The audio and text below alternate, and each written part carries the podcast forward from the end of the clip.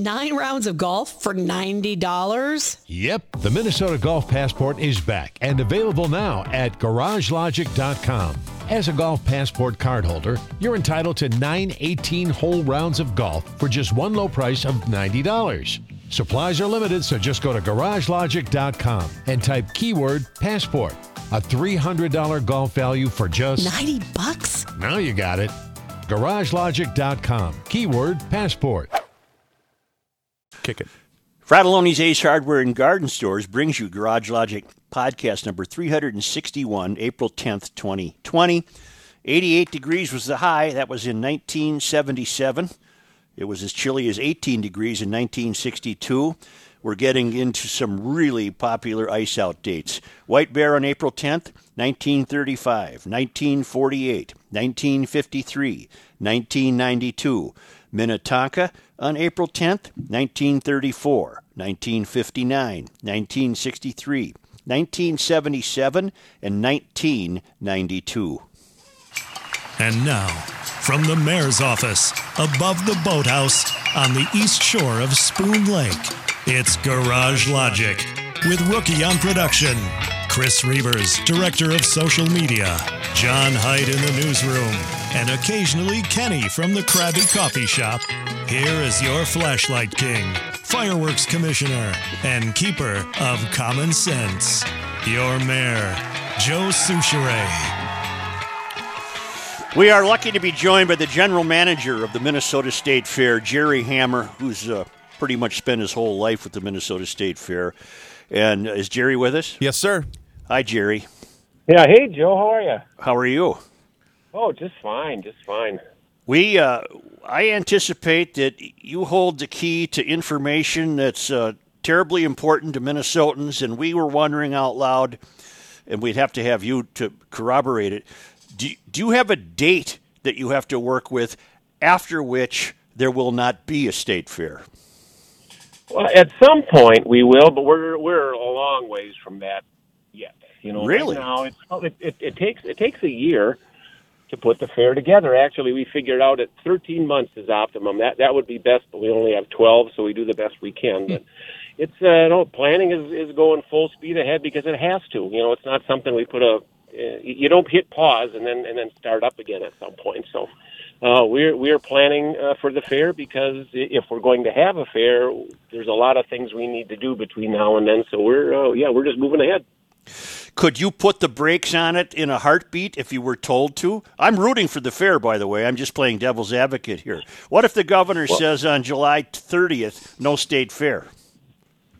Well, then that then that's that. You know, it, it actually happened in uh, last time there was no fair was 1946, Yep. and there was also no fair in 1945 uh, due to World War II. The feds in, in during World War II, the feds had discouraged fairs. Uh, Right. Because they were you know, like a waste of resources. At least that's what that's what they thought. Meanwhile, horse racing could go on, but but they didn't like fairs. But in Minnesota, uh, we continued with our fair despite that. Uh, but in in uh, 45, they said that's it. You know, no nobody has a choice anymore. We're we're not being nice. This is it. You're all done. Uh, ironically, the uh, war was over before the fair would have been held, but that's just kind of what happened. So next year, so if 1946, they had this huge victory fair planned, and you know, people had been away for from the fair for a year. A war was over. Things were back to normal. Things are cruising along. Uh, and uh, about two weeks before the fair, there was an outbreak of polio. So, you know, that was the end of that. And, Right. Uh, uh, that, that was super short notice. I don't know that we could, you know, if you had to, you have to. But there, I, there, I don't, I don't see that that uh, that we would wait that long before uh, making a decision. And by the way, it wouldn't be the fair that's making the decision. It would it would be uh, it would be with uh, health officials. It'll be with with all the usual folks that are you know they're guiding us now as well. So we'll we'll just see what happens. But in the meantime, you know we need to we need to keep planning for the fair. How would that affect uh, your contractual obligations with the uh, grandstand acts? In other Well, words, are you committed to them? Oh, if if we're able to perform, sure. But there there's there's always items in any kind of agreement with anybody that uh, that anything like this then supersedes any any sort of uh, contractual obligation that that we might have. The old act of And, uh, God clause? Would it be an act of Sure. God clause? Yeah, all right. Yeah, yeah, and yeah, they're re- real broad. You know, they they need to be. Uh, Right. But it's basically some, something like this comes up. This is extraordinary, and uh, you, you look at all of the anybody that, that's in the in the uh, crowd business, and and this time of year especially, there's a lot of tours that are going out or would have been going out. All of those are canceled, uh, and uh, nobody's performing anywhere right now. So, you know, there's a whole lot of gig workers that are that are uh, that are out of luck, you know, until until we can get crowds back together. This would just be an extension of what's already going on. But um, right, what's happening right now, actually, we're seeing a lot of events, a lot of things starting to pile up into August and September with like the Kentucky Derby, um, which is uh, now in uh, middle of September, I think. Uh, Masters Golf Tournament is uh, That's right November. around. Is it back to November? Yep. Yeah, the Masters is in November. I'm, I'm thinking they'll have daylight problems. Yeah, you know what? They will. They'll Yeah. have to start early, either that or get lights, and that's not going to happen. Uh, Indy 500 is, uh, I think, the Sunday before we're scheduled to open, and there's a lot of tour dates, a lot of concerts. They're all they're all looking uh, looking into late summer and uh, into the fall. So uh, we'll hey, we'll just wait and see. That's all we can do. Would you open on a delayed date, uh, uh, which would take you deeper into fall? I would imagine there's a point at which you can't go past it because it would just be too cold. That that'd be pretty difficult because the weather does change quick. It's it's amazing that something happens like the day after Labor Day every year. You know, it's like summer's done. All of a sudden, it's cool. It's just like this magic kind of a deal. Middle into the middle of September, it's still all right. When you get into late September, that's a whole different thing. Uh, and then if you look, you know, you look at all the participants in the fair, our uh, midway operators, a lot of the concessionaires, a lot of the vendors uh, they have other routes that they're on, and they would all much rather play here. Of course, you know this is Right. uh, for all of them. This this is it. Uh, Minnesota is the- one that they they point towards. That would seriously screw up uh, other fairs, other events, whatever else is going on. So I, I that, that's really not a real possibility. You know, then we get into school starting, and there's just a whole lot of things going on Well, that's uh, the other at thing. that time of year. So you know, to push the fair back is, uh, you know, and we've been thinking about all sorts of contingencies, but that's not one of them. That's Jerry. It's rookie here. That's the biggest thing I was thinking about is getting uh, those employees who usually go back to school after Labor Day. Uh, so many of those are working in their mom and pop shops, or you know, just maybe ticket takers or whatever the case may be. So that's a major logistics problem where you just don't have the the manpower to uh, to operate the the state fair at you know just normal levels. Well, that that's true. They're a big part of, of our overall employees, but not just ours. You know, the fair hires about three thousand uh, for the two weeks of the fair. But beyond that, there's uh, conservatively another ten, twelve thousand that work at all the vendors, and and you know we're seeing a greater mix of demographics working. You know, there's a there's a lot of folks, a lot of retirees that that uh, are available, but there's still a significant number of kids, high school kids, and also college kids. And I'm old enough where anybody you know under 40 is a kid.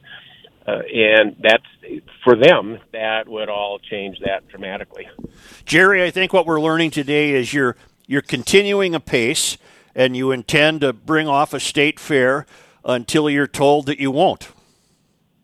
Well, that yeah, we're so uh, Joe, we're we're really no different than anybody else in this All right. situation right now. You know, right. and I- and I think what we'll see, what we'll need to see happen, are some other things uh, opening ahead of us. Uh, when we look at pro sports, uh, MLB in particular, uh, we'll see how that all shakes out. But but uh, I think there'll need to be some degree of normalcy returning before anybody can really make any kind of decision at all. And again, that that's the thing.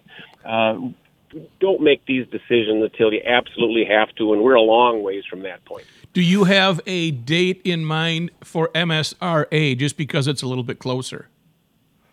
Uh, they are mid June, and uh, we'll need to uh, keep looking at that as well. Okay. But ultimately, that again, that won't be that won't be us. We won't be telling them go or no go. That'll come from uh, from other places. That'll be health department. That'll be their own their own group, their own membership. You know, we we did have a, a show scheduled for the Coliseum for mid March, and uh, some of the vendors were actually here showing up for it. But that was March 11th was like the day. Uh, that's when uh, uh, NBA ceased operations, and it was uh, it was the evening of March 11th when I think it really hit home what was going on. And this was the show immediately after after uh, March 11th, whatever that weekend would have been, the 14th, 15th, whatever.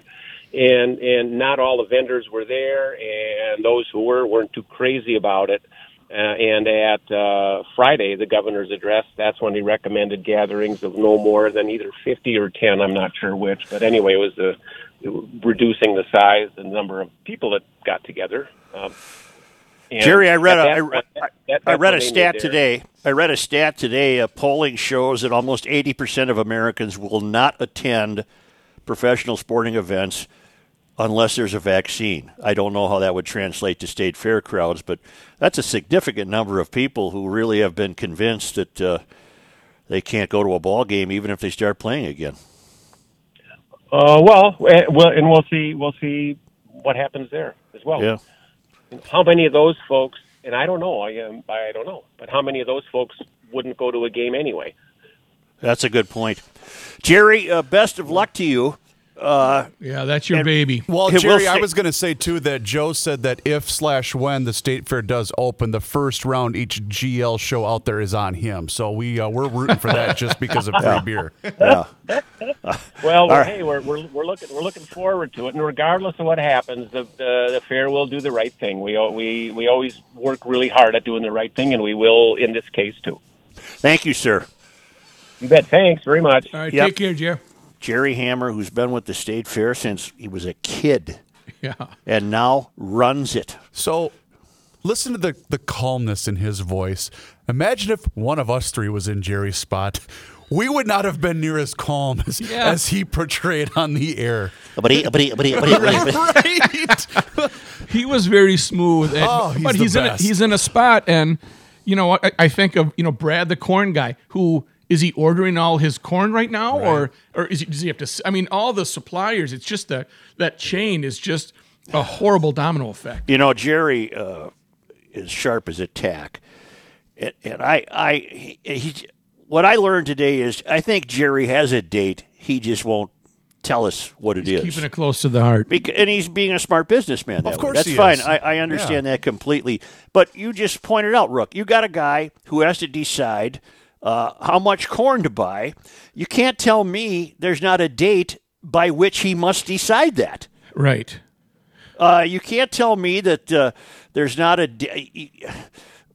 How many hot dogs you have to buy to create a foot long hot dog? Those guys need dates. I got to think there is one, but uh, Jerry uh, Jerry is telling us that nope, they're planning for a fair until there's not going to be a fair. Well, and if that's the case, uh, I have not been consulted on the wax hands. I'm not sure if we have no. a date yet. We have no. not. The board of directors has not has been meeting in, in quarantine for days, but we haven't. The issue has not come up yet. Time for, for another uh, cash call. Right, cash call coming up. How's that cash call coming? Uh, should be uh, early August. I can't hear you. I can't hear you. I, something wrong with my headset. That cash call. Let's take a short uh, time out and be back shortly. Hello again, this is Mike Frattallone from Frattallone's Ace Hardware and Garden Stores. Frattallone's is open every day till 6 p.m., seven days a week. Please come on in. We are practicing ultra no touch social distance customer service. You're going to come in and we're going to say, hey, what can we help you find from 10 feet away? We're not going to touch you. You're not going to touch us. We're constantly cleaning our stores. We're really trying to be as safe for our employees and as safe for our customers as we possibly can. So be aware that our customer service is going to be a little different. Stop on at Frattallone's right now Come on in, social distance customer service, Frattallone's Ace Hardware and Garden Stores. So, uh, I made myself a meatloaf sandwich today. Grundhofer Damn. style. Yeah. Oh, I, well, this was homemade, and oh. it was very good. It was made the other evening, Got and uh, Ooh, that's the best. It's Good Friday, and I was admonished uh, by the CP saying there's tuna fish in there if you want that, and I said tuna fish would not be a sacrifice for me. Uh, either is this meatloaf, and I'll be damned if I'm going to waste meatloaf when people are standing in line for food. Right. I'm not letting this go to waste. So I, I, I win that argument and I get the mayonnaise out. And it's in this slim uh, plastic uh, container and it's got this big top on it. And I've been using it a couple times this week. And uh, y- y- take the top off and you got to kind of pound it like a ketchup bottle to get the to get the mayonnaise to come out of it. And, and all of a sudden, a big plop went on the plate. And, You. and then You're I could too use aggressive. I could use that to spread it on the sandwich, and uh, and she's in there, and I said to her, I said, this is a solution to a problem that doesn't exist. This is one of the worst uh, dispensers I've ever seen. How that? Why would they build a mayonnaise dispenser like this? And I, I really can't say what she said. Sure. Sure. yeah, please don't. I, I, I can see it above my uh, uh, your head right now in the cartoon form. It was it was questioning my uh, Knowledge? knowledge about life in general. She came over, she grabbed the top, screwed the top back on. At which point you flip up another little plastic lid that's what- on the top. and what comes And out? there's there's a nozzle there, and you turn it over, and out comes a nice steady stream of man. Uh, nice and even, uniform, a uniform stream, huh? I, I had no idea. I just, So Man, it- you're it was- the world you live in. Is it one of these deals where it's the upside down bottle? that's what I thought. Okay. All right. Well, good for you. I am. I'm happy that things are good No. in the uh, in this the nice step program. You know what he did, Rook? He learned something yesterday. yeah, you're you're learning quite a bit during the quarantine, aren't you? You know what we're learning? What we're learning as a culture, we're uh, we're seeing uh, the rapid.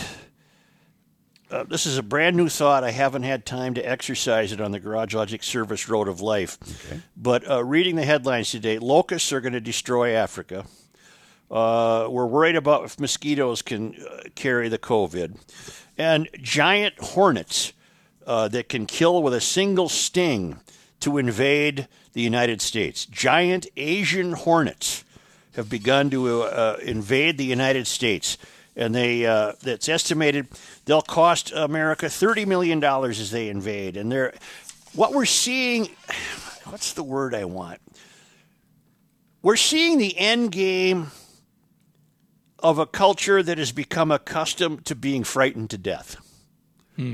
We see, uh, we've talked about it over the years that news gathering institutions in particular are, uh, uh, they sell this stuff, they sell the hysteria.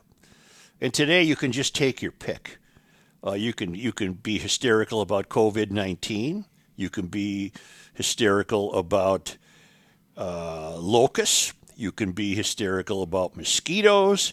Uh, you can be hysterical about giant Asian hornets. I guess they're about the size of a small Fiat. They're just Oh, uh, they're just huge, and they have long, long stingers on them, Yeah. and they'll kill you with one. We're seeing almost an utter collapse of reasoned analytical thinking. Uh, we're, we're seeing the we're you know we've talked about it before. We're dealing with a generation of young people right now. They're afraid to answer the doorbell. Is it because is it because and you have often lamented the fact that we have lost the ability for critical thinking just on everyday subjects? Is that is that where you're kind of driving at here? Yes, we're we're seeing the we're seeing the results of what happens when you become so comfortable and so accustomed to be frightened to death every day. Oh, what have I told you? If you were uh, in a coma and you woke up in a windowless hospital room, and the only thing that was available to you uh, in relation to the outside world was CNN, for example, you would not want to leave that hospital. No, you probably wouldn't. You'd say, "Oh my God, Yeah. there's giant hornets out there. There's locusts and mosquitoes and a uh, something called a coronavirus. Uh, the common cold is a coronavirus, by the way. Uh, there's there just there's just a apparently an endless variety of coronaviruses. None of which I'm saying is to is to suggest that I'm. Uh, I'm I'm leery of anything uh, that an esteemed guy like Osterholm or Fauci tell us. It's not conceivable to me that they could be party uh, to anything except the truth. I It's would- not I would agree. conceivable to me. I would It's not with you. conceivable to me. So I, I, I, I, but I do think what needs to be looked at more carefully is challenging uh, governors, and I think Tim Walz is doing the best he can. He didn't ask for this, but I think we need to we need to we need more than a one part solution. We've got to begin to challenge uh, governors of all states on how to get back to work and who can get back to work. It's not a question of uh, when we'll get back to work. It's a question of how. And I just don't think this country can afford uh, this one blanket rule. I'm not sure that works. Hmm. Uh, what it could very well result in is the utter destruction uh, of the of the country. I was uh, having a conversation this morning with a business owner who basically said the collateral damage now being suffered throughout the country, some of it is never coming back. You know, and we're already starting to see that ripple effect. But I but you you do have to walk the fine line of well, social distancing is the key to stopping the spread, and it is working. But, it's working. But yeah, but at what and at what cost? I guess is well. Look at we just talked about the state fair. How many people are reliant, and that is their sole source of income? And yes, there's some that make a lot of money, but the majority do not make a lot of money, and it's a lot of work, and right. they're going to be minus that income. If we continue the way we're continuing, and Walz and his team I read today, are taking the long run. They're taking the long look, which means they're they're anticipating social distancing until God knows when. If that continues, I'll bet you right now a hundred bucks to your uh, favorite charity. Uh, Rook, what's yours? Second Stork. Stork. Second, Second Stork. A hundred dollar donation to Second Stork. There won't be a state fair. Yeah, I'm not confident. How, how can how can off. you, given what we're told today, and given what we're dealing with, when we're forbidden to go to a neighbor's house, how in God's name can you have a state fair? What's this? Uh, April, uh, May, June, July? What? Three, four months from now? You, how are with, you going to have a state fair with over two million people walking yeah. amongst each other? And yeah. I, I only harp on the state fair, not harp on it. I bring it up, and I I wanted to have Jerry Hammer on because I think the state fair uh, is the most important uh, cultural celebration in the state of Minnesota. Uh, there's not yep. hands down. Yes. It's one of the defining uh, elements of what makes life tick in Minnesota. The reasons are many and variable. We're astounded by them every year and we've been there for 25, 26 years, and it's it's an amazing spectacle. And I think it's one of the most uh, uh, identifying characteristics of the state of Minnesota. And I know personally the people who look forward to it and they plan their time, and it's just a big deal. And so I really hope we have one because if we have one, a that must mean great strides have been made in fighting this virus, mm-hmm. and two. Uh, more and more research will indicate that a a lightening uh, of of the social distancing is allowable uh, to some degree, but but as of this moment, there is no end in sight. As of this moment, there right. is no end in sight. Right. Because all you have to do is say to the population, which will buy it, because we've been trained to be frightened to death. All you have to say is social distancing is working, which is not a lie. It's working, apparently. It is working. Hey, uh, boys, um, I don't know how this was connected, but we have a phone call. Jerry Hammer calling back no, to announce no, a date? No, we have a different call, uh, I, and I recognize the voice. Uh, Carl, go ahead. Oh. Yeah, I was calling to tell you about the situation that happened with Al. I don't know if you know, but he's we're in a nursing home, and they got nurses here, but they make us wear these masks. And uh, he asked the nurse, he said if she could check his testicles to see if they were black. And she said, no, no, I don't do that. The doctor will be by a little bit. And she continued to clear up, clean things up. And he said, no, I was wondering if you could check to see if my testicles are black. And she says, no, I, I can't well, what the hell? Let's just see what you're talking about. So she pulls the sheet down and grabs his manhood and checks them all out and puts everything back. And she says, No, Al, your testicles aren't black. And Al removed his mask. He says, Thank you very much. That was nice. But I was asking you if you could check to see if my test results have come back. Thank you. That was very nice. But Always a pleasure, Carl. thank you, Carl. Thank you, Carl. Tood- Toodaloo. Toodaloo. Yeah. And then, uh, Test results are back. I thought it was going to be, are my spectacles back, meaning his glasses. no, Arnie. They said turn Wasn't, your uh, clocks back. Wasn't Carl the guy who called about about daylight savings one year? Wasn't that? Is it Carl Joke? I think it was. Uh, yeah. It was, uh, Thank you. That was very nice, bud. oh my God. Woo! Oh, that was an odd turn. I'm going to Schmelz today. What are you going to do? Schmelz Countryside, Volkswagen, Fiat, and Alfa Romeo in Maplewood. Kick The, some uh, tires? Get your South- test results back. You can't kick tires there. Uh, it's by appointment only. That's to keep everybody safe. You go to the website, pick what you're interested in, call for an appointment, then you have the floor to yourself. A floor that's been cleaned repeatedly. No, my Alfa Romeo lease is up. The car is due back today. Uh, we'll have a little chat about what the future holds.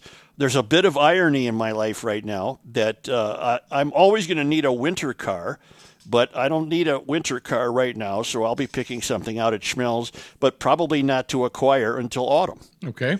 And uh, but I enjoy the. Probably will be another Stelvio. I've never enjoyed a car as much as this Stelvio in the in the SUV class. It's been extraordinary, and uh, it's going back today. And I uh, I urge you to go to their website to check their inventories, uh, SchmelzVW.com. SchmelzAlfaRomeo.com, SchmelzFiat.com, and then you call and make your own appointment, uh, and then you'll be uh, uh, safe. Call 651 243 4316. It's on site sales by appointment only. That's going to keep the sales staff safe. That's going to keep you safe. And when you get in that car, it's going to smell like, it ain't going to smell like lemon scented air freshener Right. yeah, or lemon scented disinfectant. It's going to smell the new car smell.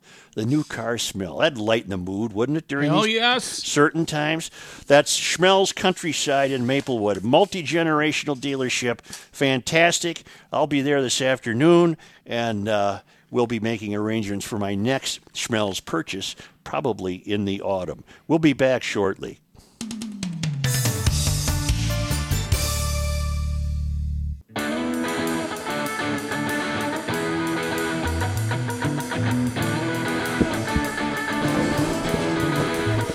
This guy wears many hats, just not indoors. Joe Soucheray.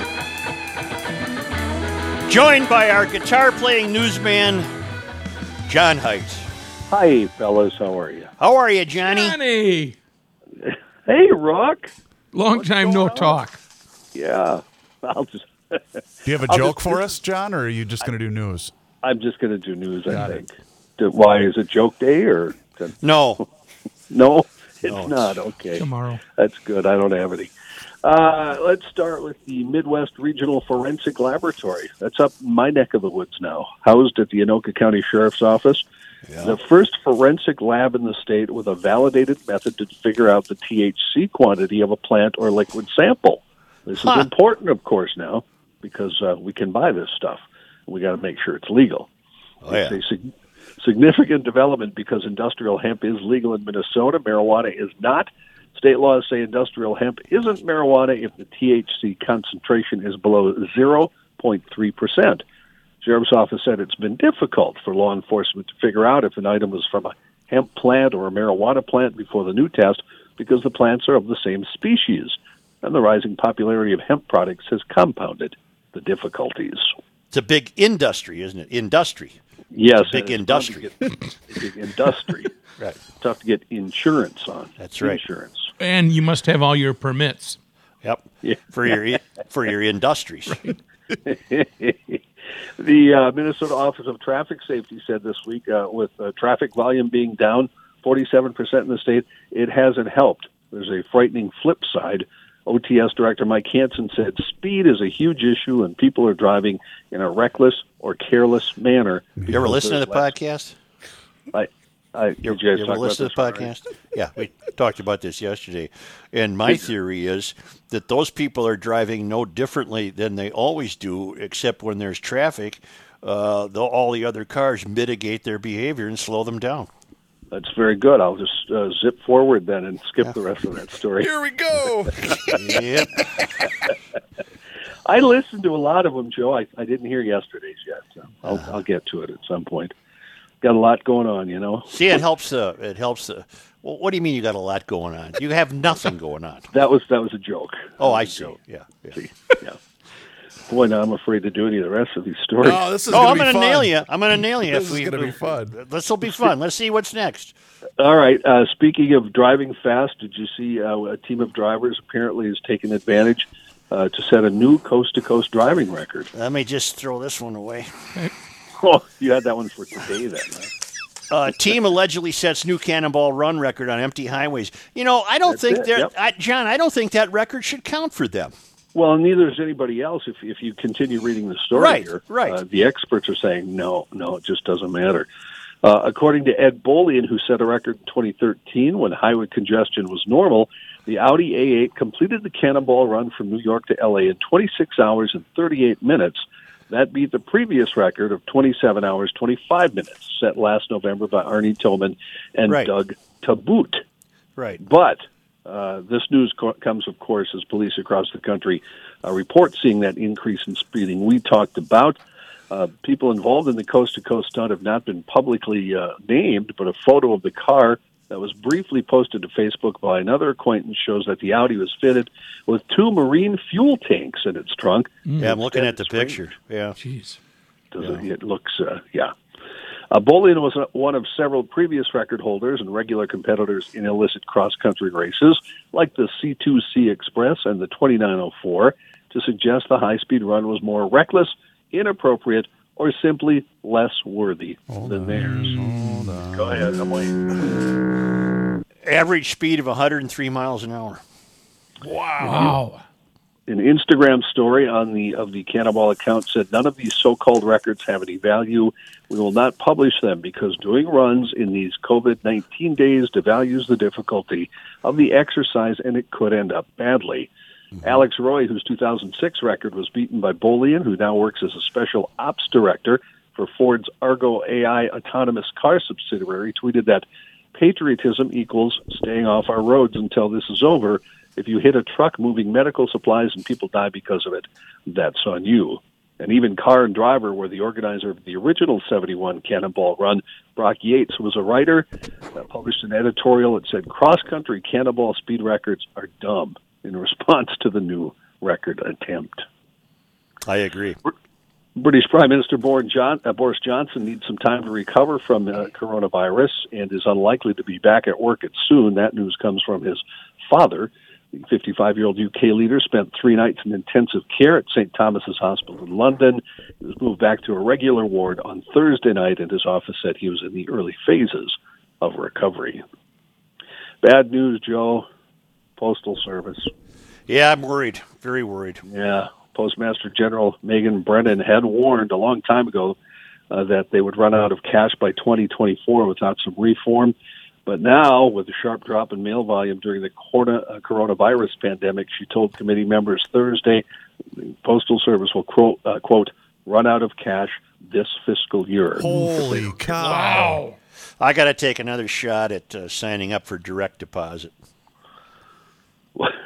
I failed the first time doing it. I Like have to it's try a, it again. A, a, a milestone that's just a, you know, a couple of clicks. You give them their router number, your account number. Brooke, bam. Brooke, I'm being driven into the modern era where I don't want to be. You're a resistor. Well, but wait a minute. Well, we can talk about this probably off the air.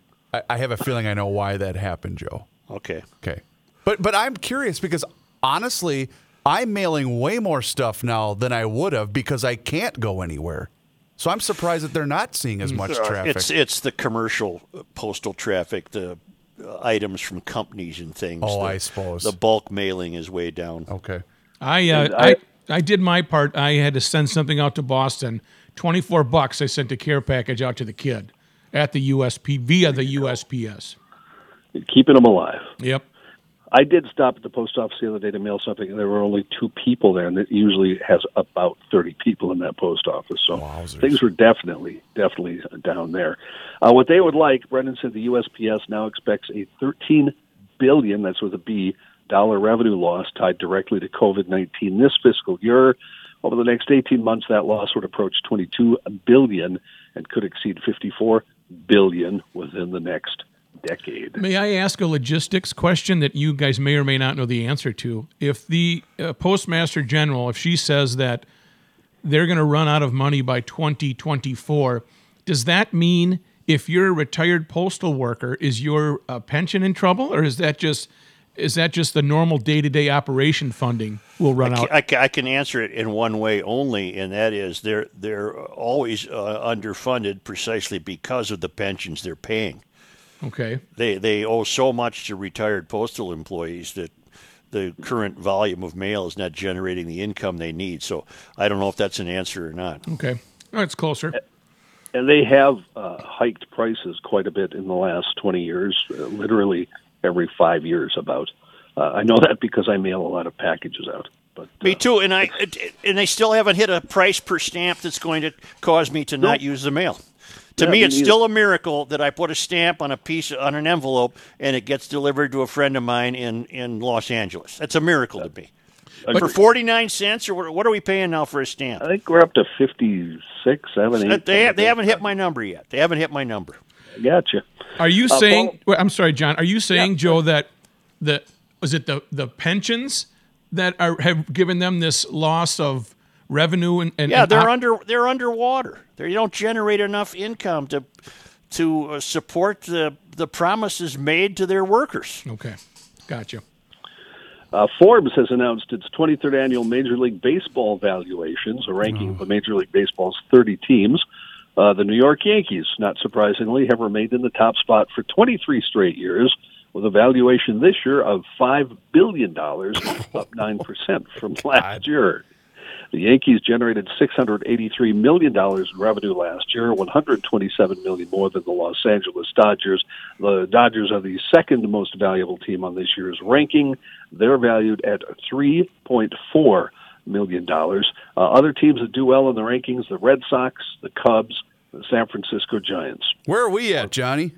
Uh, I did not see the entire list, I'm not going to lie to you, because I looked specifically for that and couldn't get in if I didn't have a Forbes membership. So First- not get that. First class stamps are fifty five cents. 55. 55. 55. That's not near my.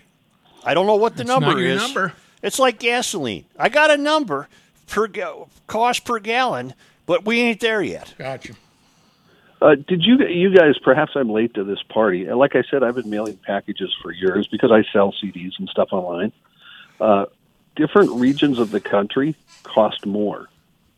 Did you know that? I did not know that. Uh, for instance, if I want to mail something to a certain region, it might cost me four bucks to send a CD. A different region costs three and a quarter. I had no idea. Wow, that's I weird. didn't either. I just found that out last year. So Plus, you think anyway, CDs would be just a flat rate. You would think so, yes. A new milestone for Bob Dylan this week his first number one hit. According to I found that hard to believe, man. Yeah, according to Billboard, his new song "Murder Most Foul" has topped its rock digital song sales chart, giving him his first number one under his own name. His surprise release, a 17-minute song which addresses the JFK assassination, among other things. According to Nielsen data, it sold 10,000 downloads between its release and April 2nd. The song was the first new music since his 2012 album Tempest. As Billboard pointed out, others have had number one hits with his songs, like Peter, Paul, and Mary with Blowing in the Wind, The Byrds with Mr. Tambourine Man. However, his highest charting single, a handful of number two slots, like Rolling Stone and Rainy Day Women, number 12 and 35, reached number two on the Hot 100 in the 60s. And times have changed, uh, things have changed, excuse me, rose to number two on the adult alternative song chart in the year 2000.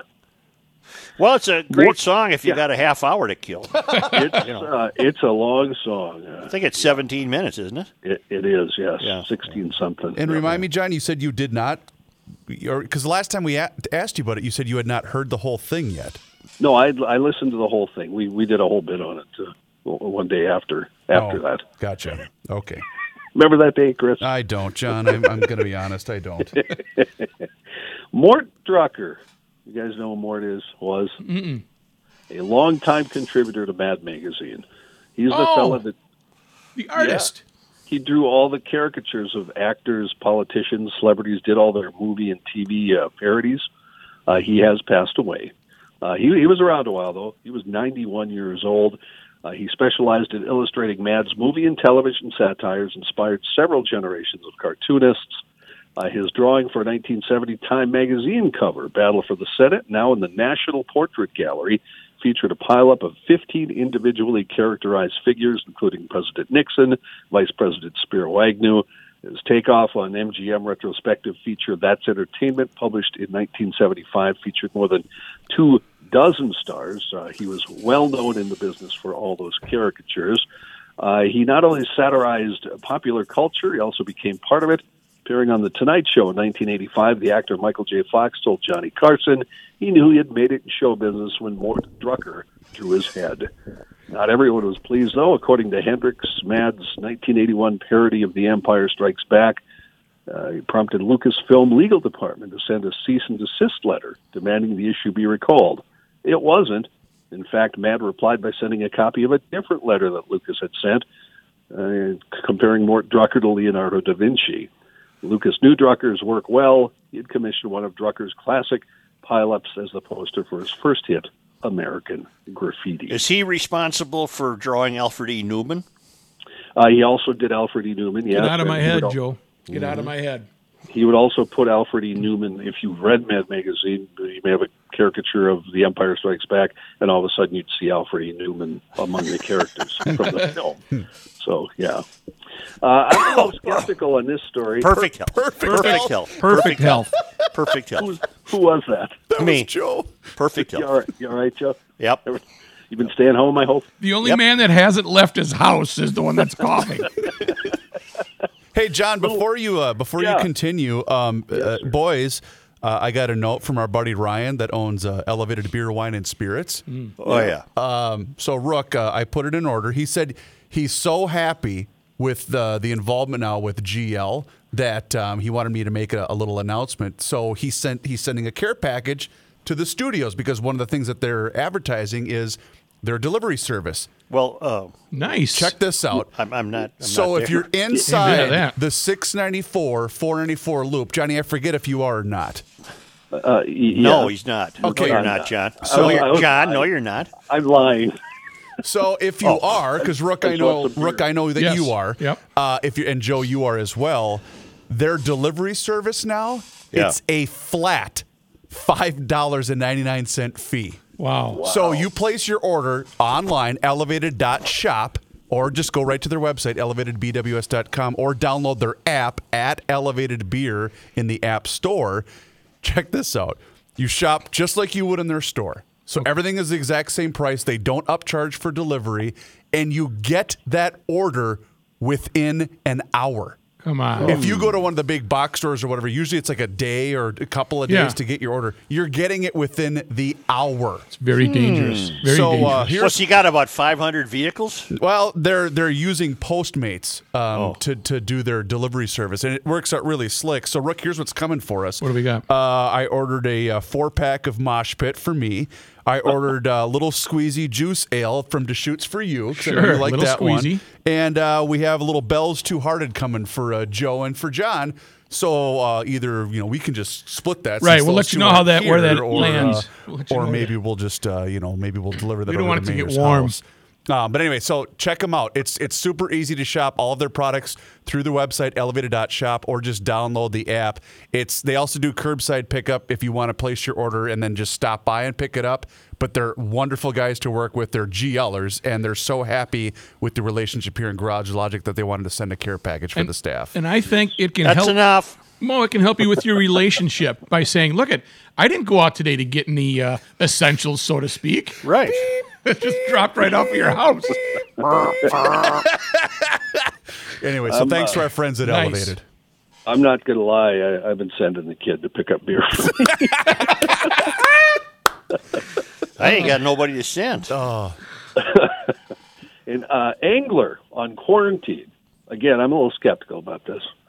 On quarantine lockdown in Dubai, accomplished a rare feat recently by landing a fish from his apartment balcony 50 feet above ground. Whoa! I saw the video, John. I know I did too. Wait, there's video of this? Well, do you think there's there's somebody video. down there uh, doing a Richard Royce and hooking up the fish? right, right. through the- It's still frozen. Philip Duplessis told For the Win Outdoors that he became so stir crazy he just had to try, given that his apartment overlooks a canal that showed more promise with each passing day. So one night at the end of March, on his 11th day of lockdown, Plessis put a shrimp on his hook and began casting.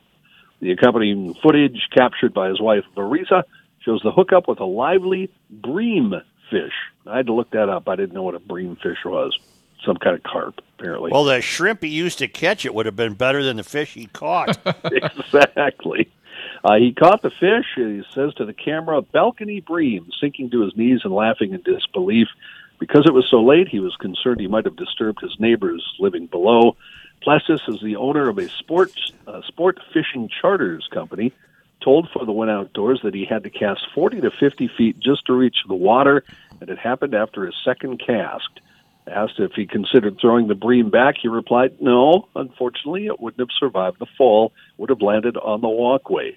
So we gave it to the building security guard to eat. Plessis is originally from South Africa, said his neighborhood is on lockdown for another two weeks to help reduce the spread of COVID 19. Uh, That's crazy. I'm watching the video right now. yeah, I don't know if I buy it. it's, uh, yeah, it's, it's a tough story to buy. Yeah. excuse me, I'm going backwards here. Here we go. I lost my place on my computer. We talked about this the other day. The astronauts, uh, follow up here, three man crew docked successfully at the International Space Station Thursday, leaving behind a planet overwhelmed by the coronavirus pandemic. I didn't even hear about this until I read the paper today. Did you guys? I did not. No, it's Russian space agency Roscosmos said the Soyuz MS-16 capsule docked successfully. Anatoly Ivanishin, Ivan Vagner, they're Russians, and NASA's Chris Cassidy reached the ISS at 1413 uh, GMT, just over six hours after blasting off from the Cosmodrome in Baikonur, where COVID 19 caused changes to pre launch protocol. Now, usually the crew faces questions from a bunch of press before being waved off by family and friends, but neither was possible this time because of travel restrictions imposed, uh, imposed because of the virus. Although the crew did respond to emailed questions from journalists in a Wednesday press conference, the American 50 year old Cassidy admitted the crew had been affected by their families not being able to be in Baikonur, Russia's space hub in neighboring, I'm, I got to get this right, Kazakhstan. No, Kazakhstan. Kazakhstan. Kazakhstan for their blast off to the ISS.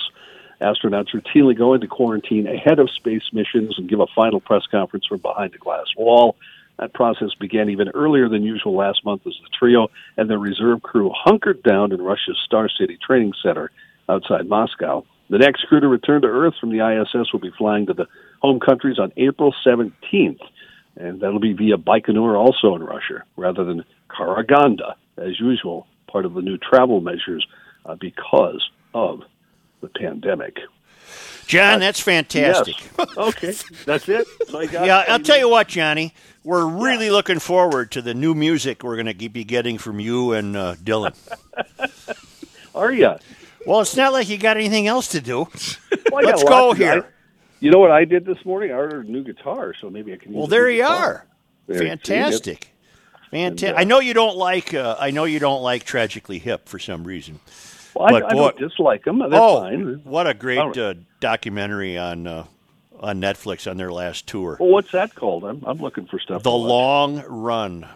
The long run. Yeah, it's when the front man uh, Gord Downie. dying, right? Yeah, he they went out and he had just been diagnosed with uh, incurable brain cancer, and I had no idea how well received they are. Uh, I suppose along with Rush, they're the two most famous Canadian bands. They, they Yeah. sold they've sold out every hockey arena in Canada for thirty years. Yeah, they're very popular. Well, Very not, popular. not to make, I'm not making a joke, but Nickelback's got to be more popular too, aren't they? I would imagine. I'm not a Nickelback I'm not fan. either. I'm not either, but they're, I know that they always sell out in giant arenas up there. Mm-hmm. Are they Canadian? I, I I'm almost positive they are. Did not know that. Yeah. Not that I care, but okay. You'll take my word for it. yes, I will. Uh, thank you, Johnny. You bet. We'll talk to you next week. See you, Johnny. And uh, we'll be back uh, with They uh, are Canadian. Patrick. Yeah, Patrick Royce will be joining us. This is Patrick Reusse for the Canopy Group. Do you make practical decisions based on being lucky? Do you have one agent representing only one company for your home and auto insurance? Are you hoping they are lucky enough to have the best coverage at the best price for you? Ah, the Canopy Group believes you deserve more than luck when it comes to your home and auto insurance. You deserve a true and tried process. The Canopy Group has a dedicated team of 30 professionals and hand selects their 16 companies. They match each client with the company that best fits their individual needs. This due diligence and hard work results in the best coverage at the best price for Canopy clients. No luck, just a disciplined and dedicated approach to serving you. Remember, new clients enjoy an average savings of over $600. Request a quote today at thecanopygroup.com or call 800 967 3389.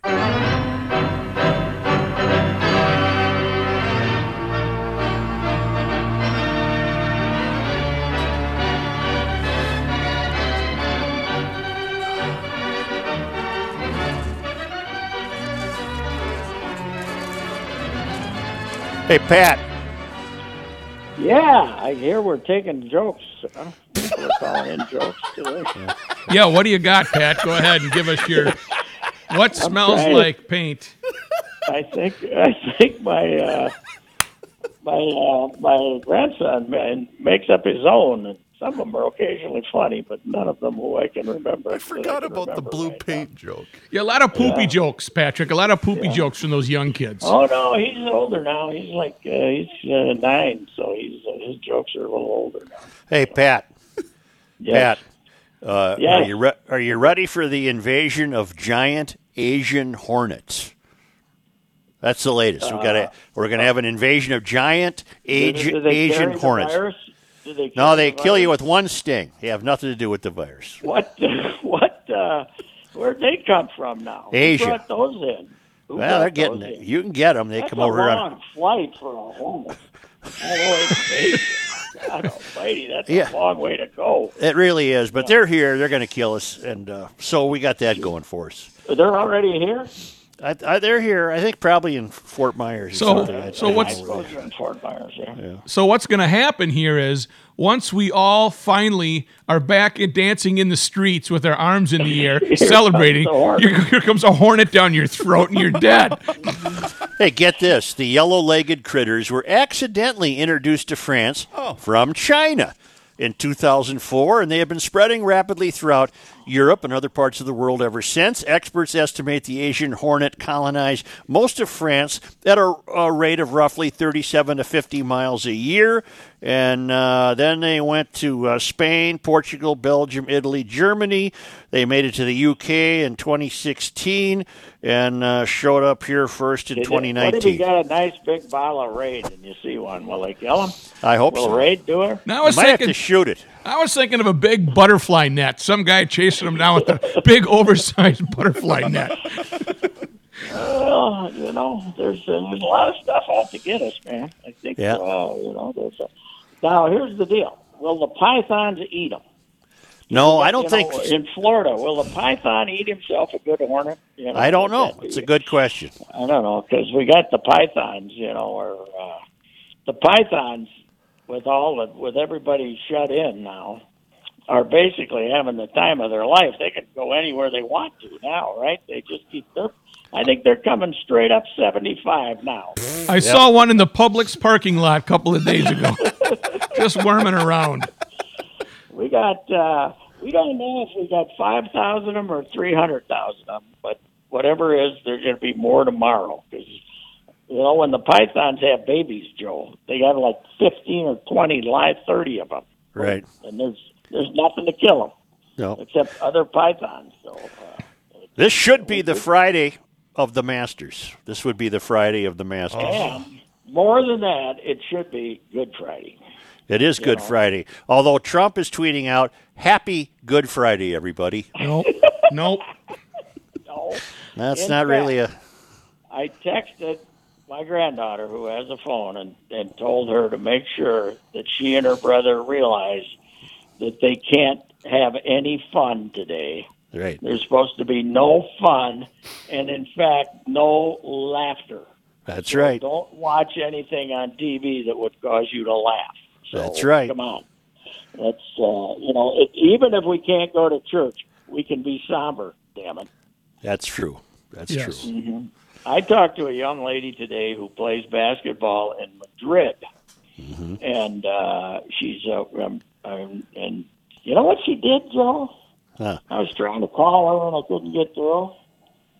She got me. She called me from her computer onto my phone. Huh. And then she talked to me, and I could look at her. Explain that to Joe how that happens. However, I, I, uh, You if think I he would like knows? to- if you think I have any idea, Was she in Madrid? like- yeah, she was in Madrid, and they got they've had the lock lock lockdown since March May uh, since March 10th or so. But the old Catholics are trying to go to mass. You know, they Yeah. they, they've been told not to, and uh, some guy threw a mass last yesterday, and uh, they all they, they filled the church, and everybody got cited, cited for it. But you know, Holy Week's a big deal in Spain and Italy and these places, and uh, the old gals who can't go to church, man, are not happy. No. So anyway, so now as a kid, I think you can join me in this. We would have been happy as we could get if there if we had a virus that canceled Holy Week. Yeah. you know, I mean, the rosaries, the stations, Yeah. the Good Friday three hours, Yeah. the you know the the Holy Saturday. Don't be happy yet, you little. You Can't be happy yet. No. Not yet, because we aren't sure. That was my favorite sports talk, Saturday morning sports. It's 50-50 on Saturday. Right? Can't be happy till the two Corinthians and the Easter Bunny show. Right. That's right. That one day, I remember that one Holy Saturday, we broke it down on Saturday Sports Talk. Pat came in saying, What are we supposed to be right now? Are we a little happy? Are we sad? What? Where are we? And that was the Saturday, That was yeah, the entire topic of the two-hour show. People calling in. On, because on Saturday, the guy he's gone, right? Yes. Right. They go, they move the rock, and he's not there anymore. That's right. So we're, we're they moved the rock. He's not there anymore. We don't know. What Yeah, but he was biased because you know that was his son. He only brought Right. back one guy. Who's the guy that got the call, too? Hey, Larry, we got to run and move the big rock because uh, it's, it's about to. This is Leroy Jenkins. It's going to happen. on? oh, anyway, anyway, well, the garbage truck came, Joe. Oh. Couldn't- Oh boy. only it was a one and one and done today. We only get one today, and I didn't have any extra stuff. Yeah. He couldn't have been here ten seconds. You wait all week, Yep. and I get 10, 12 seconds. Boom, boom. They pick it up. They don't even. You know, the world was a better place when a guy got off. The, when there was one guy driving and the other guy got off the truck and threw Yep. it in. Yep. Amen. Don't you think so? It was Yep. a better. It was good for employees. Now they go the, they go and they pick it up with the whatever the deal is, and they shake it. But sometimes they don't get her all out of there. When you had No. a guy, when you had a guy, he got it all out of there. You know why, Pat? Because he took Why? a look. He did. Yeah. He took a look. Takes a look. Yeah, nobody takes a look. There'll be. I'll be out there. And there'll be some wet stuff down on the bottom still Yep. there. And very upsetting. Very upsetting. Especially when you uh, only had ten seconds worth of entertainment. That's right. That's why. Hey, hey! I yelled at the wife that he was out there, but she didn't stir. Oh, she missed it. Jeez. She My guy did me. Uh, my guy did me a hell of a favor uh, on Tuesday. Uh, he emptied my uh, the bin, and then he got out of the truck and told me we're not uh, we're not taking anything outside the bin. And I had a bunch of uh, dried up plants from that? from Christmas. I paid the premium price that I could get stuff outside the bin. Well, but because of the Covo, they're not touching anything outside the bin. As he's saying this, he's kind of looking at me like I'm doing you a favor, and he loads up the bin again with all the stuff that I had outside the Mm-hmm. Oh, bin, and he dumped that. He was uh, he was a hail fellow, well met. Mm, well, Frank would have never even said that to you, right? Oh, Frank would have just tossed it Frank would have just done it. He would have tossed it. I could have had a dead horse out there, and Frank would have put it in there. Where'd you get the tickets? Yeah. For us, Top of the garbage can. Top of the garbage can. Said that to Howard Tape- Fox. Taped to the garbage lid. Oh, You know that man. story, Reeves? uh, he, he had to leave because the uh, the uh, delivery is here. Oh, for Pete's sake. They're getting a beer delivery, Pat, in the middle of the show. He drops it right outside the door. Now, now Rook is not with you in the garage. I think. No, Rook's in the studio. I'm sitting in the uh, in the green room on the other side of the glass. Oh, okay. Because I'm using the one mic when I'm in there once a week. The one down next to the wall there. So let's uh, S- uh, let's not be breathing into uh, everything. So no, no. In fact, I've uh, I've Cloroxed the hell out of anything I touch or leave. Well, you know what? I was all now. Now, what they say the other yesterday was it? It might not be six feet. It might be twenty-seven feet. Right. Boy, those lines at the grocery store where they have the little squares. Yep. It's going to be twenty-seven feet. Man, like, hey, what's happening to us? Hey, have we moved? Reeves is back. They Reeves? keep Yes, sir. moving the goal lines. They keep moving the goal lines on us, man. Did you ever hear my story about uh, my trash guy getting Twins tickets? No. Yeah, my guy Frank Domaris. I became a good friend of his, and he's now retired. Uh, he found uh, tickets taped to the underside of a garbage can lid on his route. Okay. From a customer said, "Frank, I hope you and your kid enjoy these." Anyway, he go. This is in the Metrodome days. He goes to the game. There's about you know what they draw, sixty five hundred people, and Yeah, there's Frank. was in- Yeah. This was in the lean early '80s. Right, and and so Frank and his kid are there. Where did uh, you know right above uh, third base, I guess, in a box. I think the Twins were third First base. base. They were first No, base. Were first base. He's above first base in a box. Oh wait, you might be right. I can't, yeah, third base. Yeah. third base. And Yeah. uh, Okay, Abbott and Costello. I don't know. Third base. so, so Howard Fox, the traveling secretary, uh, who is an obsequious uh, guy uh, for Calvin, he turns around. He never saw Frank in those seats before, and he said, "Hey, season ticket holder." And Frank says, "No, found him taped to a lid on my garbage can route." Howard gulped and turned Right around. around. Saying my my litany of hey, did you see that I found somebody found for me the Billy uh, in the horse? Yes, yes. It was uh, April, uh, mid-April of '84 when he'd been fired by the Yankees and he hadn't found a new job yet. Yep. Uh, he was, uh, it, and, and that woman, Jane Ge- Gear or something, she married him, was his fourth wife, and stayed married to him until his death five years later. So, Did you tell Joe or Joe? Did you tell Pat about the the Billy Martin baseball card that Kelsey sent you? I guess his uh, his 1972 was he? When did he manage the Tigers? About 72. Well, he got fired here, and they were his next job, right? Yeah, yeah. They Well- seventy-one, two, and three, I think. Yeah, 72 is Topps baseball card. He's clearly giving the finger to the uh, Oh, to the really? camera. Yeah, yeah. well, it's extended down his leg. yeah, but you he's, can see he's that it's he. pointing down. It's not Yeah. pointing up, which is Yeah. brilliant. Yeah. You know that uh, the, of the of his famous punches, Foxy was one of his first. Howard. Fox. Oh yeah, that's right. and he had a very good reason for punching Foxy because he didn't give him his key. Howard used to dramatically hang out the keys, hand Right. out the keys when Right. he got to a hotel, and he didn't give Billy his key fast enough. And Billy Oh boy. yeah, that was, you got to, you know, because he thought Billy thought he was holding it back from him just to agitate him. And by the way, it did agitate him. He punched him. Yeah. yeah. Okay, I'm I'm I'm looking at the stat his stats. I, I've got him up on Wikipedia where where he was a manager. Why? What was his draw? He I, he's listed with what one, two, six different teams. Yeah, but the Yankees are, you know, he, he, he managed here, Detroit, Texas, and Oakland. right? And Yes. then he, uh, but he managed the Yankees five different times. What was his draw? Why? Why? I mean, I know him and Steinbrenner had, uh, you know, good days and bad days, but what was his draw as a manager?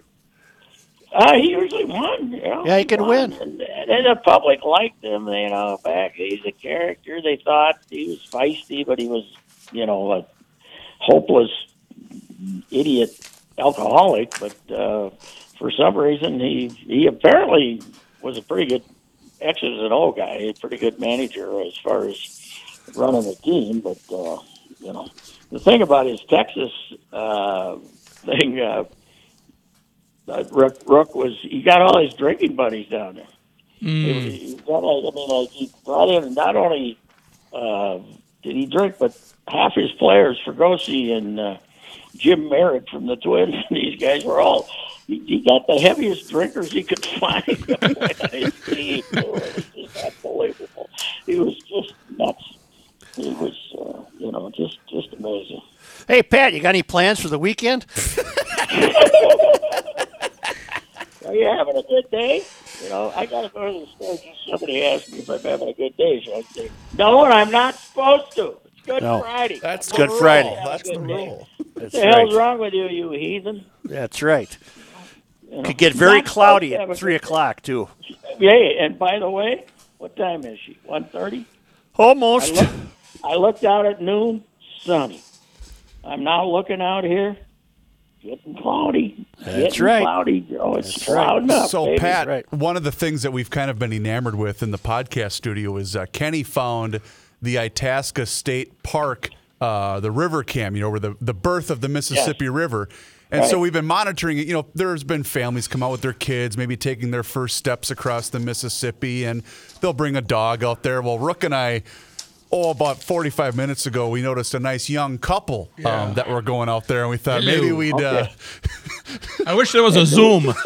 Do we- I was going to say, do we have a do we have an overview, or is they just kind of? Uh, just a kind of a broad view of the uh, of, of, of the stream. It's uh, it's really nice though. so uh, they weren't social. It didn't appear that they were going to social distance. no, I don't. Uh, I don't think that was going to be the case. In fact, currently there's six people on the camera, and nobody is social distancing. No, Well, it's uh, it, it's I, you know what? I don't approve. I'm social distancing, and I'm tired of it. By the way, I was But I don't want to to- get this. It doesn't sound good if you get it. It doesn't No, sound like it's good. No, and you know what? Uh, I was talking to a young lady today who had a, her second child uh, about two months ago, and she says she's within four pounds of. Well, she didn't tell me this. Her husband did. She's within four pounds of what she weighed before the pregnancy. I said. I'm not within 10 pounds of what I weighed before the pandemic started. we're all what not you getting fat, Joe? You Yes. yeah, we Yes. all are. We're, we're all getting fat.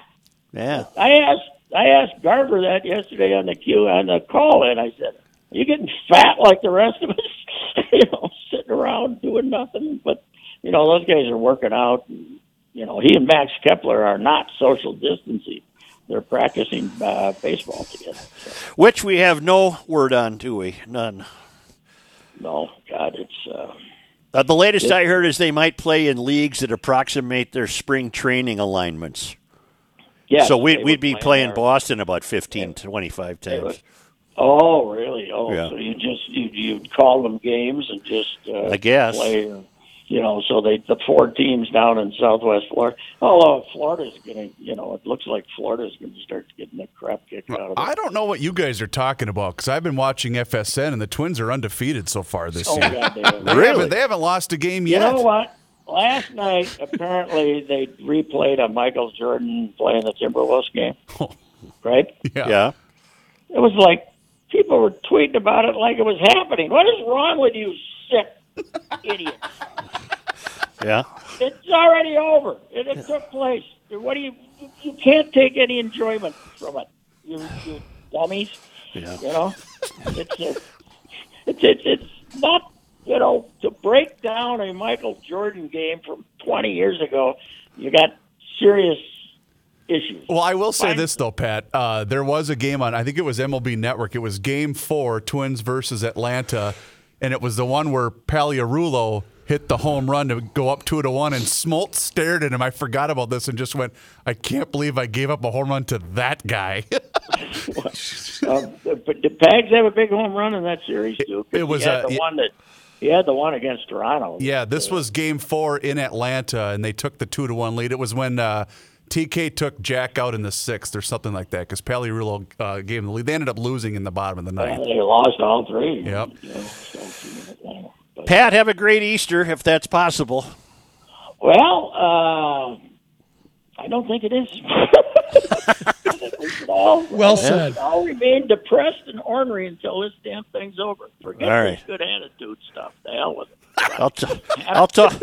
I'll talk to you Monday. I got. I gotta go. Bye-bye. Yeah. all right, goodbye. Hey, that's your sign off. That is. Say there's still time to get to uh, Grundhofer's Old Fashioned Meats in Hugo and get your double smoked ham for Easter. They're open for business. They're doing marvelous business. Uh, GLers continue to meet each other there. It's Grundhofer's Old Fashioned Meat Market in Hugo. It's on Highway 61, just at the north end of town. You can't miss it. There's the big red GL sign out front. But this is the best Easter ham you will ever have. And they're open tomorrow. Double smoked hams for Easter. And as long as you're there, you Oh, might as well so load up on everything else the burgers, the steaks, the chops, the chicken, the salmon, the jerky, every possible form of meat you could want for grilling. They're helpful with instructions. You're going to love every aspect of Grundhofer's old fashioned meats in Hugo. And it is the best double smoked ham you'll ever have Mm. for your Easter table. Mm-mm, mm-mm. Mm, Grundhofer's old fashioned meats. Well, boys, you have a nice Easter. Wait a minute, wait a minute. We have to step aside for a brief moment, Joe. Huh. Well, you know what today is? Oh, for Pete's sake. Come on. You got Can you have a go. scramble on Good Friday? I think we have to today. All right, hang tight. I think in, in anticipation of. Plus, we have uh, we have some news. Rook and I have some news to share with you when we Yes, get back. yes. All right, all right.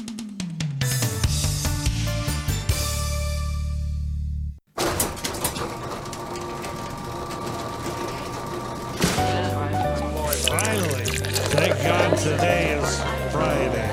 TGTI Friday.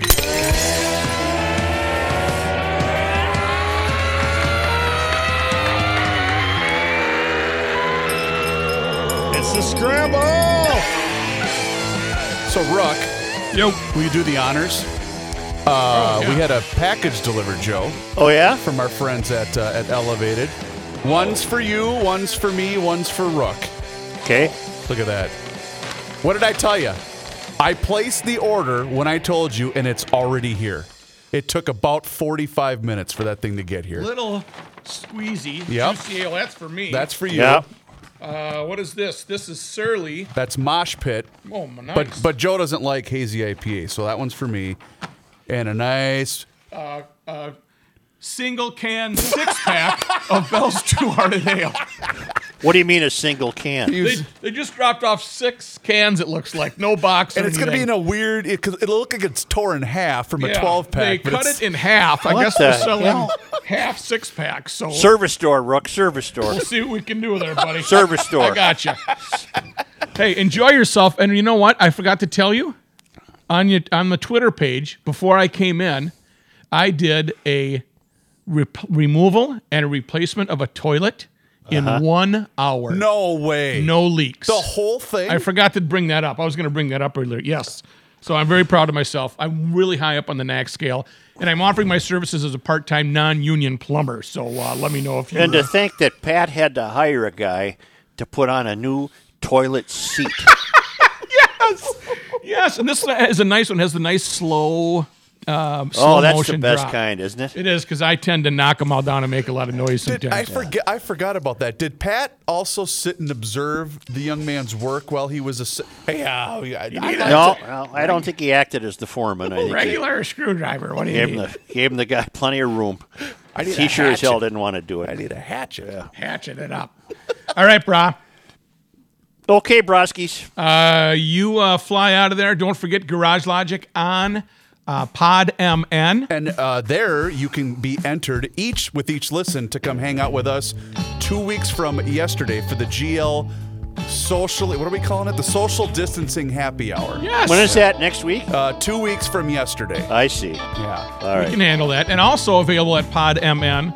Many other Minnesota podcasts, including Table Talk with Rookie's Family. Find out how we're surviving this uh, quarantine without killing each other. Get that car to Schmelz, brah. Let's go. Yeah, I want to talk to you though when you turn the mics off. Oh, Okay. All right. Yeah, all fade right. out fast. Yep. Coming And down there we the- go. Garage Logic podcast version.